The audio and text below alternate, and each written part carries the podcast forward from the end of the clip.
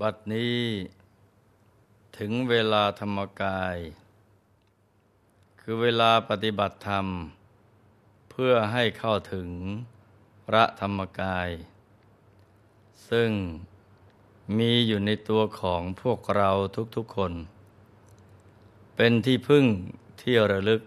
อันสูงสุดของพวกเราทั้งหลาย สิ่งอื่นที่จะเป็นที่พึ่งที่ระลึก ยิ่งกว่านี้ไม่มีอีกแล้ว การใช้ชีวิตอยู่ในโลกมนุษย์นี้ จะว่าง่ายก็ง่าย จะว่ายากก็ยาก หากไม่ประมาทในการทำความดี มันทำทานรักษาศีลเจริญภาวนาทำทุกๆวันไม่ให้ขาดเลย แม้แต่วันเดียว การดำรงชีวิตอยู่อย่างนี้ ก็ถือว่าได้กำไรชีวิต เราจะได้บุญเป็นกำไรของชีวิต บุญนั้นเป็นเหมือนขุมทรัพย์ที่มีค่ามหาศาล เป็นประดุดแก้วสารพัดนึก ที่เราจะต้องรีบตักตวงเอาไว้ให้มาก ๆ เพราะบุญเป็นสิ่งที่ไม่ควรสันโดษ ยิ่งหาได้มากก็ยิ่งดี บารมีก็ยิ่งเพิ่มพูน ถ้าเกิดมาแล้วไม่ได้สั่งสมบารมี ชีวิตนี้ยังบกพร่องอยู่ เป็นชีวิตที่ไม่สมบูรณ์ เกิดมาก็เสียโอกาสไปเปล่า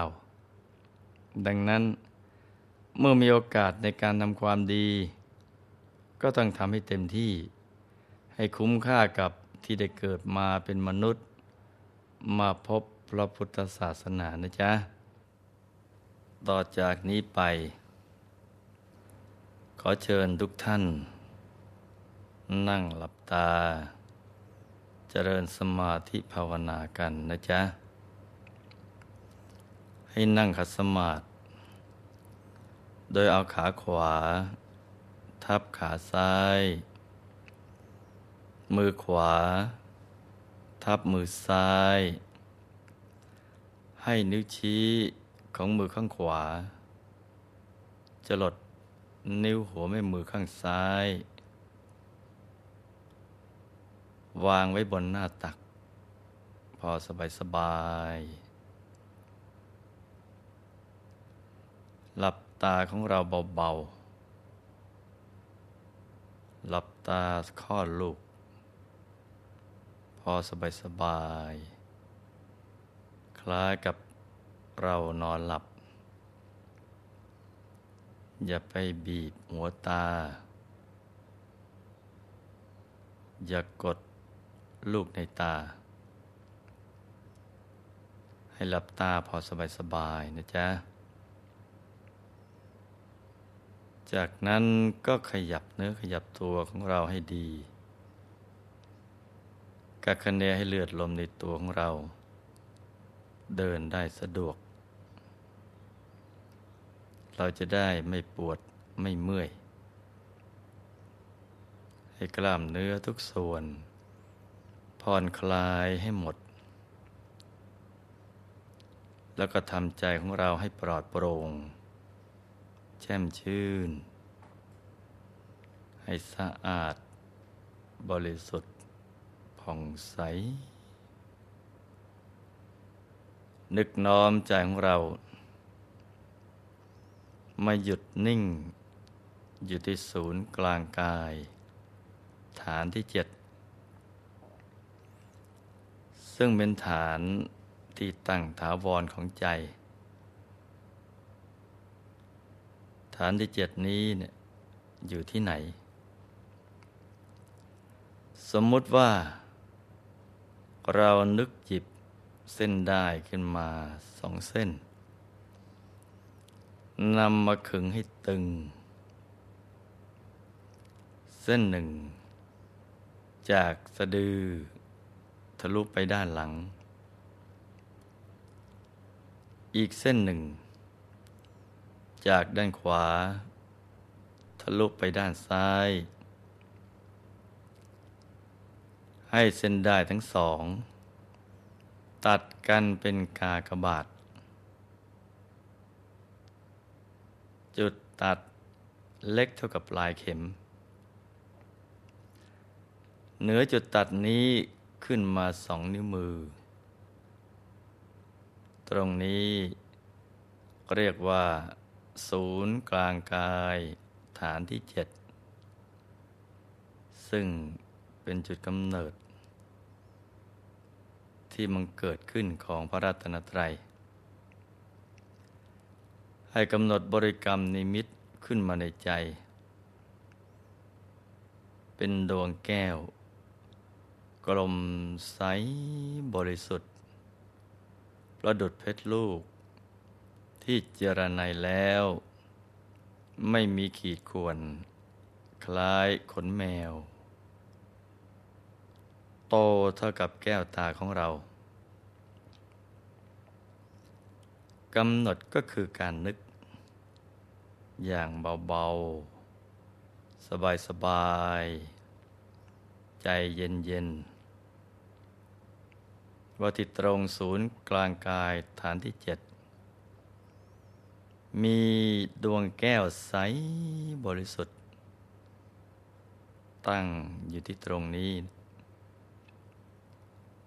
ร้อมกับบริกรรมภาวนา ในใจว่า สัมมาอรหัง สัมมาอรหัง สัมมาอรหัง โดยเสียงของคำภาวนา ดังออกมาจากจุดกึ่งกลางของดวงแก้ว ภาวนาอย่างนี้นะไปเรื่อยๆ จนกว่า ใจจะหยุดนิ่ง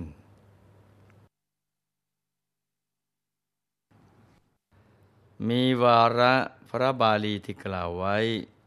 ในเตมียะชาดกว่า ยัสสะลุคสะฉายายะ นิสีไทยะ สยายวา ณตัสสะสาขังพันชัยยะ มิตรทุพโพหิปาปโก บุคคลนั่งหรือนอนที่ร่มเงาของต้นไม้ใด ไม่พึงหักรานกิ่งของต้นไม้นั้นเพราะผู้ประทุษร้ายมิตรเป็นคนเลวทราม การจะดูว่าใครนะเป็นคนดีหรือไม่ดี ผู้รู้ท่านบอกว่า ให้สังเกตตรงที่มีความกตัญญูกตเวทีหรือเปล่า เพราะความกตัญญูนับเป็นพื้นฐานของคนดี และเป็นบันไดที่จะก้าว ไปสู่ความเจริญรุ่งเรืองในชีวิต ทั้งทางโลกและทางธรรม สิ่งที่ควรมีความกตัญญูก็ได้แก่ กตัญญูต่อบุคคล คือใครก็ตาม ที่เคยมีพระคุณต่อเรา ไม่ว่าจะมากหรือน้อย ก็ต้องพยายาม หาโอกาสตอบแทนคุณท่านให้ได้กตัญญูต่อสัตว์ที่เราเคยใช้งาน ต้องมีความกรุณาปราณี เลี้ยงดูให้อาหาร อย่าให้อดอยาก ให้ได้กินได้นอน ได้พักผ่อนตามเวลากตัญญูต่อวัตถุสิ่งของ คือของสิ่งใดก็ตาม ที่มีคุณต่อเรา เช่นหนังสือธรรมะ หนังสือเรียน สถาบันการศึกษา หรือวัดวาอาราม ก็ต้องรู้จักทำนุบำรุงรักษา อย่างน้อยก็ไม่ทำลาย ไม่ลบหลู่กตัญญูต่อบุญ คือต้องตระหนักว่า ที่เรามีชีวิตที่ยืนยาว มีร่างกายแข็งแรง และเจริญก้าวหน้ามาได้จนถึงทุกวันนี้ ก็เพราะผลบุญในอดีตจำต้องหมั่นสั่งสมบุญให้ยิ่งยิ่งขึ้นไป ไม่มัวกินบุญเก่า แต่ให้สร้างบุญใหม่ เพราะบุญเท่านั้นน่ะเป็นสิ่งที่อยู่เบื้องหลังของความสุข และความสำเร็จทุกอย่าง ความกตัญญูประการสุดท้ายก็คือกตัญญูต่อตัวเราเองนี่แหละ เราต้องตระหนักว่า สรีระยนนี้เนี่ยเป็นอุปกรณ์สำคัญ ในการสร้างบารมี และการทำมาหากินจำเป็นต้องทนุถนอม ดูแล รักษาให้ดี ไม่ประทุษร้ายตัวเองด้วยการนำสิ่งไม่ดี เข้ามาสู่ร่างกาย เช่น ดื่มเหล้าเสพสิ่งเสพติด ไม่เอาร่างกายที่แข็งแรงนี้ไปเบียดเบียนฆ่าสัตว์ ลักขโมย ประพฤติผิดศีลผิดธรรม ควรใช้ไปในทางที่ก่อให้เกิดกุศล ที่จะนำตนไปสู่สวรรค์และนิพพาน วันนี้หลวงพ่อมีตัวอย่างเกี่ยวกับความกตัญญูมาฝากลูกๆ ให้ได้รับฟังกัน เพื่อเป็นอุทาหรณ์สอนใจ จะได้มีกำลังใจสร้างบารมี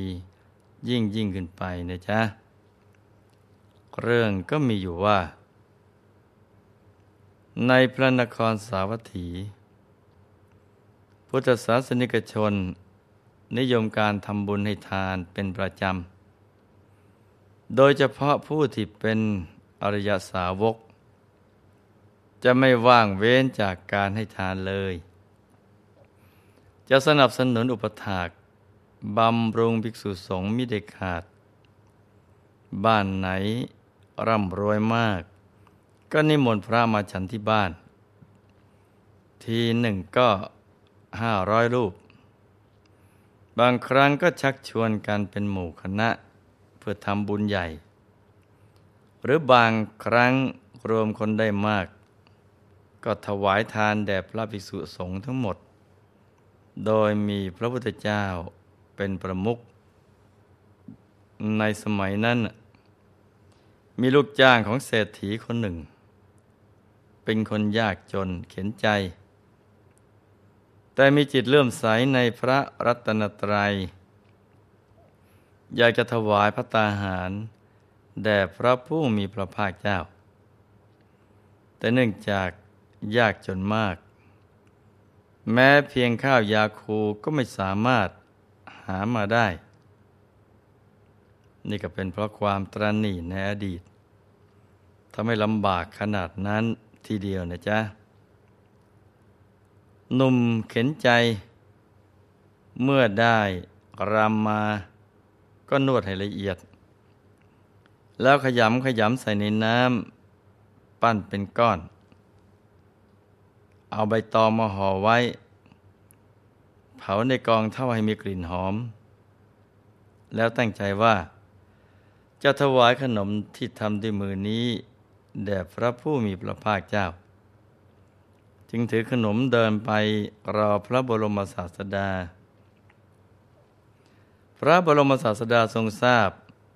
ความมุ่งมั่นในบุญ ของบุรุษยากจนเข็นใจผู้นี้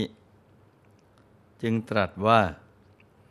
ท่านจงนำของขบเคี้ยวมาเถิด เขาได้ใส่ขนมลงในบาตรและก็ยืนอยู่ข้างๆ พระบรมศาสดา ไม่ทรงรับของขบเคี้ยวที่คนอื่น ๆ ถวายเลย ทรงเสวยขนมที่บุรุษเข็นใจนั้นนำมาถวาย เมื่อมหาชนแท้ซ้องว่า พระสัมมาสัมพุทธเจ้า ไม่ทรงรังเกียจของขบเคี้ยว ที่ทำด้วยรำของหนุ่มมหาทุกตะ ทรงเสวยเหมือนเสวยอาหารทิพย์มหามาตรู้สึกชื่นชมในความศรัทธา ต่อพระรัตนตรัยของหนุ่มยากไร้ จึงมอบสมบัติก้าโกดให้แก่มหาทุกตะ เป็นการอนุโมทนา ในส่วนบุญของเขา พอตกเย็น พระราชารับสั่งให้มหาทุกตะเข้าเฝ้า ทรงอนุโมทนาบุญด้วยการมอบตำแหน่งเศรษฐีประจำเมืองให้มหาทุกตะ พวกภิกษุได้สนทนากันในโรงธรรมสภาว่า พระบรมศาสดา ไม่ได้ทรงรังเกียจขนมรำที่มหาทุกตะถวายเลย ทรงเสวยเหมือนอาหารทิพย์ฝ่ายมหาทุกตะก็ได้ทรัพย์จำนวนมาก ได้ทั้งตำแหน่งเศรษฐี เพราะอาศัยพุทธานุภาพโดยแท้ พระบรมศาสดาได้ตรัสว่าไมิใช่แต่ในบัดนี้เท่านั้น ที่พระองค์บริโภค ขนมรำของมหาทุกตะโดยไม่รังเกียจ แม้ในคราวที่เป็นรุกขเทวดาในการก่อน ด้วยความที่เป็นผู้ มีความกตัญญูรู้คุณ จึงบริโภคขนมรำของมหาทุกตะนี้เหมือนกัน ว่าแล้วก็ทรงนำเรื่องในอดีต มาตรัสเล่าให้ภิกษุสงฆ์ฟังว่า ในอดีตการพระโพธิสัตว์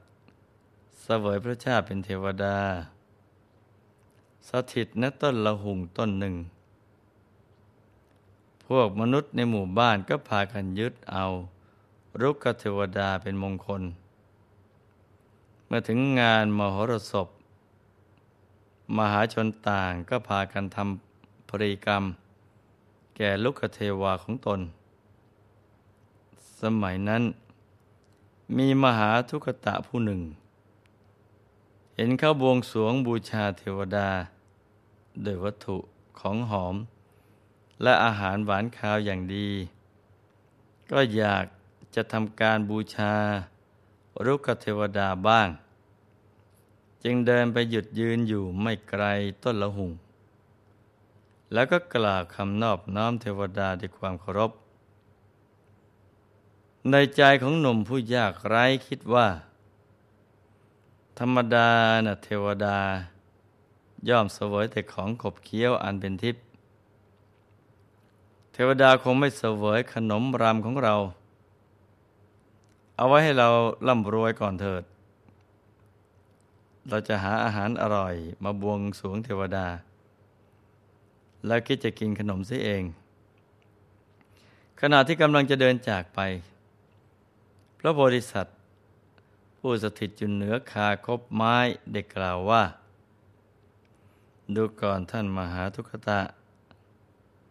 หากเราไม่กินขนมของท่านแล้ว จะกินขนมอื่นได้อย่างไร ท่านจงนำขนมมาเถิด เมื่อได้ฟังดังนั้นชายหนุ่มก็หันกลับไปมองเห็นลูกเทวดา ก็บังเกิดความปีติใจ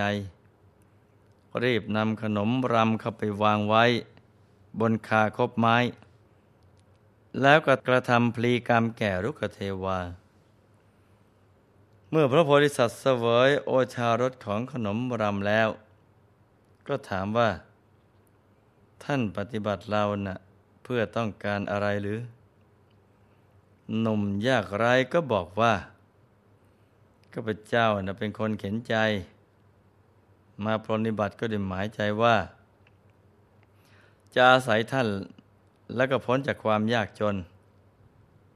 เมื่อร่ำรวยแล้ว จะได้มาบวงสรวงท่านให้ยิ่งยิ่งขึ้นไป เมื่อพระโพธิสัตว์ได้ฟังดังนั้น และด้วยความกตัญญูของท่านจึงปลอบโยนมหาทุกตะว่า ท่านทำการบูชาเราผู้มีกตัญญูกตเวที รอบต้นละหุงนี้ มีหม้อใส่ขุมทรัพย์ตั้งไว้เรียงราย ท่านจงกราบทูลพระราชา ให้เอาเกวียนมาขนทรัพย์ ไปกองไว้ที่ท้องพระลานหลวงเถิด แล้วพระราชาก็จักโปรดปรานประธานตำแหน่งเศรษฐีให้แก่ท่าน ครั้นบอกแล้วก็อันตรธานหายไป ฝ่ายมหาทุกตะก็ได้ทำตามนั้น ในวันนั้นจากมหาทุกตะ ก็ได้กลายเป็นมหาเศรษฐีประจำเมืองทันที นี่ก็เป็นเพราะความกตัญญูของลูกเทวาโพธิสัตว์ ดังนั้นใครก็ตามจะเคยทำอุปการะคุณต่อเรา เราต้องหาโอกาส ตอบแทนให้ได้ อย่าได้ดูเบานะจ๊ะ เรื่องความกตัญญูนะเป็นเรื่องใหญ่ ผู้รู้กล่าวสอนเอาไว้ว่า ผู้ใดไม่ประทุษร้ายมิตร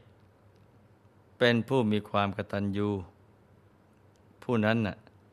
ศัตรูทั้งหลายก็ไม่ข่มเหง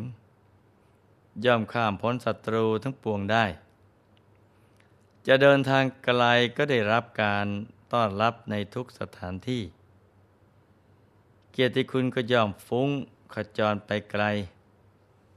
ย่อมได้รับการบูชา ทั้งจากมนุษย์และเทวา จะได้รับยศตำแหน่ง รุ่งเรืองเหมือนพระอาทิตย์ และเป็นที่มานอนแห่งสิริสมบัติทั้งหลาย จะไม่มีวันตกยากเลย ราะฉะนั้น ให้ลูกทุกๆคนมันตระหนักถึงบุญคุณที่คนอื่นก็ทำกับตัวเราให้มาก แม้เพียงเล็กน้อยก็ตาม ก็ต้องหาโอกาสตอบแทนบุญคุณนะจ๊ะทำอย่างนี้ จึงจะได้ชื่อว่าดำเนินตามแบบอย่างของนักปราชญ์บัณฑิต ชีวิตจะได้รุ่งเรืองสดใสตลอดไป ทุกภพทุกชาติ ตราบกระทั่งถึงที่สุดแห่งธรรมนะจ๊ะ ในที่สุดนี้หลวงพ่อขออำนวยพร ให้ทุกท่านมีแต่ความสุข ความเจริญรุ่งเรืองในชีวิต ในธุรกิจการงานและสิ่งที่พึงปรารถนา ให้มีมหาสมบัติบังเกิดขึ้น เอาไว้ใช้สร้างบารมี อย่างไม่รู้หมดสิ้น ให้เข้าถึงฐานะ แห่งความเป็นมหาเศรษฐีผู้ใจบุญค้ำจุนพระพุทธศาสนา ให้ครอบครัวนะอยู่เย็นเป็นสุข เป็นครอบครัวแก้ว ครอบครัวธรรมกาย ให้มีดวงปัญญาสว่างสวัย เข้าถึงพระธรรมกายได้โดยง่าย โดยเร็วพลัน จงทุกท่านเทิน